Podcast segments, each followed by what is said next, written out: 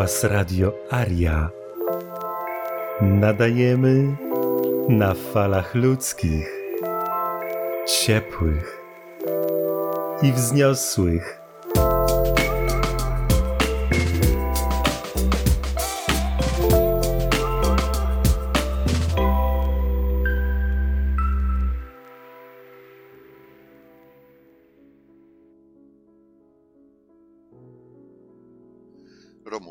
Koperski, pojedynek z Syberią. Wiecie, jak w ogóle zaczął się ten jego pojedynek z Syberią? To stało się w Szwajcarii. Roman pracował tam w firmie od przeprowadzek i jednego razu ekipa trafiła do pałacu jakiegoś hrabiego, strasznego despoty i gbura. I Roman postanowił go wkurzyć do cna, więc zapytał, czy tę czarną skrzynię też należy wynieść? To nie skrzynia, tylko fortepian Polaczku. A mógłbym wiedzieć, kto na nim grywa? Żona koncertuje od 50 lat. Co pan powie? Od 50 lat? Polak to by się nauczył w tydzień. I wówczas rozłoszczony pan hrabia zaproponował Romkowi zakład. Dobrze, dam ci nawet Polaczku dwa tygodnie. Stawka wynosi pięć tysięcy franków. Niżej się nie zakładam. Przestraszony nielicho Romek w końcu zakład przyjął. Zapytał tylko, czy mógłby ćwiczyć w pałacu. W żadnym przypadku, odparł hrabia. Fortepian to nie dla gasarbeitera. Uzgodnili, że przyszły pianista uczył się będzie w pobliskim przedszkolu. W skrócie, minęły dwa tygodnie. Roman przyszedł do pałacu na rzeź. W salonie czekało dość liczne towarzystwo, bo pan hrabia swoim triumfem postanowił podzielić się z innymi baronami, bankierami. Siedziały więc w fotelach damy i dżentelmeni, w dłoniach dzierżyli szklaneczki łyskaczy, panowie palili cygara. I zasiadł nasz Polaczek do fortepianu, co róż wycierał o spodnie spocone z tremy i strachu dłonie. Hrabia ojcowskim gestem ponaglił go do gry. Na początek popłynęły dźwięki beethovenowskiej sonaty cis-moll zwanej księżycową,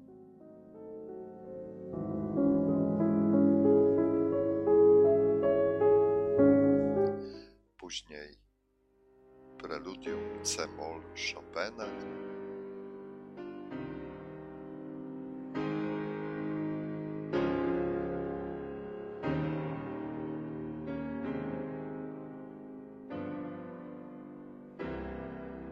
i zrobiło się tak cicho, że słychać było płacz pani hrabiny.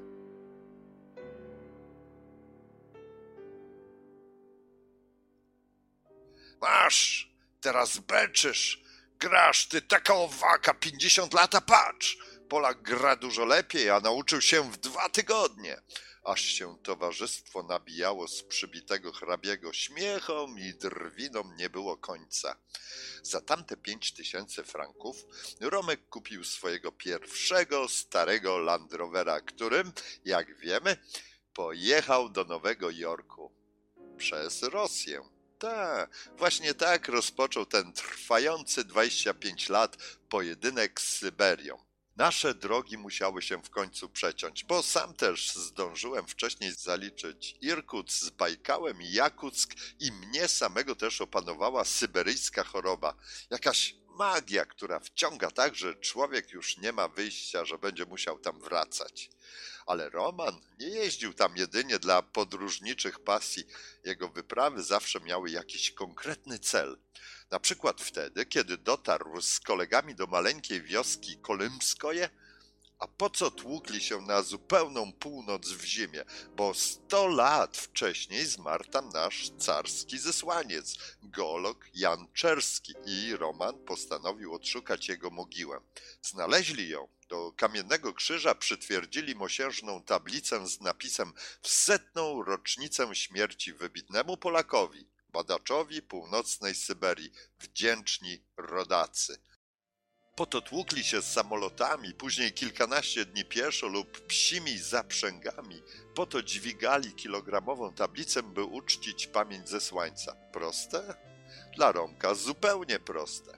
Romek opowiadał mi, jakich w tej wiosce przyjęto, z jakimi honorami gościli ich miejscowi Jakuci. Na cześć Polaków wydali ucztę z najdroższym u nich daniem, surowym mózgiem remnifera zmieszanym z jego krwią. I co, jedliście? No pewnie, nie było rady, inaczej byśmy ich urazili. Jak to smakowało? Po prostu jak mózg renifera zmieszany z jego krwią. O czerskich wyrażają się Jakuci niczym o białym Bogu, bo znalazł dla nich węgiel i mrozy nie są już dla nich straszne. Wędrował, jeździł i pływał po syberyjskich bezdrożach tropami innych wielkich naszych badaczy. O piekarskim, sieroszewskim, czekanowskim, godleskim, dybowskim mógł gawędzić godzinami. Prawdopodobnie imponowali mu niespotykaną siłą, pasją badawczą i uporem. Wielu było takich, którzy nawet po odkiblowaniu wyroków zostawali tu już na zawsze. Jestem przekonany, że gdyby Koperski znalazł się razem z nimi, to jego nazwiskiem oznaczono by dziś pojedyncze góry, całe górskie pasma, może jakieś dotąd nienazwane rzeki, jeziora, ulice, statki. Z pewnością dołączyłby do grona wybitnych znawców Syberii. Jeśli by ktoś z Państwa zapragnął poczuć trochę wygnańczego ducha, to w niedalekim Szymbarku stoi dom polskiego zesłańca. Drewniana, solidna chata dawała schronienie i ciepło. Ona znalazła się tam dzięki Romanowi, który wyszukał ją od swojego przyjaciela Daniela Czapiewskiego na Zabajkalu we wsi Zapleckieno. Bagatela, ponad 8 tysięcy kilometrów od Polski. Obaj uparci ściągnęli ją rozebraną na części i zmontowali powtórnie, by pokazać Polakom życie na zsyłce. Zaraził swoją Syberią całe rzesze ludzi. Jego książki czytały tysiące ludzi. Na spotkania autorskie przychodziły tłumy. On tą swoją Syberią zadżumił nawet samych Rosjan. Sam widziałem, jakie oczy robili, kiedy Romek opowiadał im o dalekiej północy, o mrozach, albo dla odmiany o potwornych upałach, kiedy opowiadał o tajce, zwyczajach poszczególnych ludów. On tymi książkami zrobił dla naszego kraju więcej niż wszystkie ambasady, konsulaty, instytuty razem wzięte. On pokazał Rosjanom, jakim może być prawdziwy Polak sąsiad.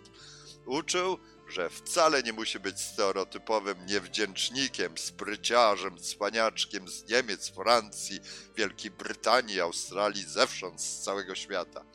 Spotkałem swego czasu w Irkucku księdza Kowala, który przyjechał z Polski do swojej nowej parafii na rowerze. Pytałem o ten rower, a on mi odpowiada, że Koperski może cuda wyprawiać. To i on jakoś niebanalnie zaliczy tą swoją Syberię, a z roweru więcej widać niż z samolotu.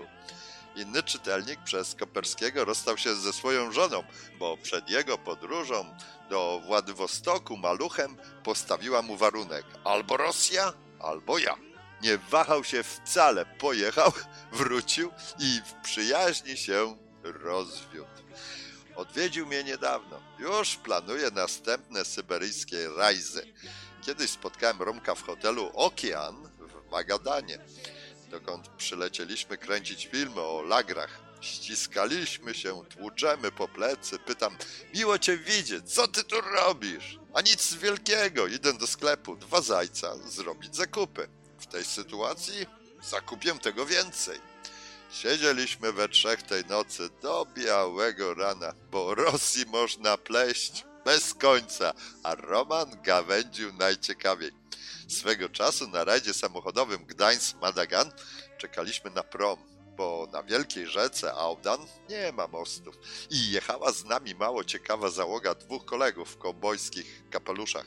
Wiecznie narzekali, a to na duże tempo rajdu, a to znów, że się wleczemy. Może byśmy zrobili ze dwa dni laby, to by się poimprezowało i tym podobne. I wówczas na brzegu rzeki Roman zamienił z odpowiedzialnym za załadunek naszych aut mężczyzną parę zdań. Powiedział tak: Widzisz tych dwóch facetów obok y, czerwonej Toyoty? Oni powiedzieli, że Jakuci są jacyś brzydcy. I wiecie co? Stary Jakut tak pokierował ruchem, że zmieściły się wszystkie nasze terenówki oprócz jednej. Tej czerwonej, tych dwóch kowboi. Ale szkleli, biegali po brzegu, wzywali, by komandor Koperski coś zrobił. A Koper ze spokojem kazał im czekać na następny, który przypłynie już niedługo, za tydzień. Ileż ten człowiek dobrego zrobił dla Polaków z syberyjskiej wierszyny. Dzieciom zawoził ciepłe czapki, rękawice, polskie książki. Zapraszał je do Polski, by choć raz w życiu obejrzały kraj swoich prapradziadków. Dorosłym zawoził okulary, wierszynie uważali go za swojego. Nigdy nie zdarzyło mu się ich obrazić, poniżyć jako biednych czy niepiśmiennych. Dwa tygodnie temu kręciliśmy zdjęcia do filmu o Romku. Wyraźnie zmęczony, zagrał jeszcze na fortepianie ulubionego komedę i usiedliśmy do wywiadu. Nie umiałem sobie poradzić z tym nieuchronnym pytaniem o kres, o to, że już nigdy nie zobaczy, co kryje się za kolejnym i następnym zakrętem, nie przekona się, co jest za tą i tamtą górą. Roman widział moje skrępowanie i powiedział mniej więcej tak. Wiem, Stachu, o co chcesz zapytać, a nie masz odwagi. Więc jeśli o to chodzi, to w ogóle nie boję się śmierci, że w miarę normalnie mogę funkcjonować tylko ze dwie godziny dziennie i tylko dzięki morfinie, a fizyczne cierpienie pozwala mi zresztą tłumić żal, że już nigdy się na Syberię nie wybiorę. Już nie ma się co oszukiwać. Zostały dni, może jakiś tydzień, może miesiąc. Mówił spokojnie, rozważnie i jak nigdy przed kamerą wcześniej, specjalnie gramatycznie, bardzo poprawnie po polsku.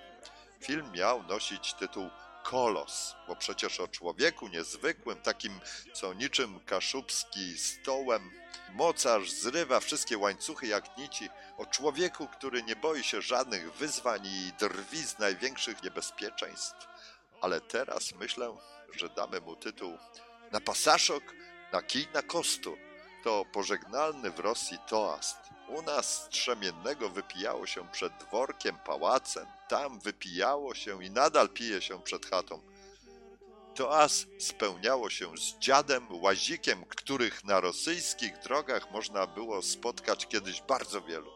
Dziady chodziły od wsi do wsi, a przyjmowano ich zawsze gościnnie z czcią i bojaźnią, bo nigdy nie było wiadomo, czy nie zesłało ich przypadkiem niebo.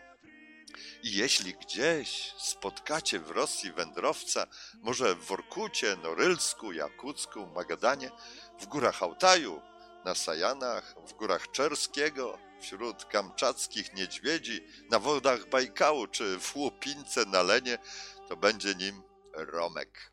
Będzie wędrował od miasta do miasta, podpierał się będzie kijem i kosturem. Na pasaszok, bracie, na pasaszok! Było to wspomnienie Włodzimierza Raszkiewicza z Radia Gdańsk na ostatniej drodze Romualda Koperskiego. Zapraszam wszystkich do wysłuchania pierwszej książki Romualda Koperskiego pod tytułem Pojedynek z Syberią. Dar i już.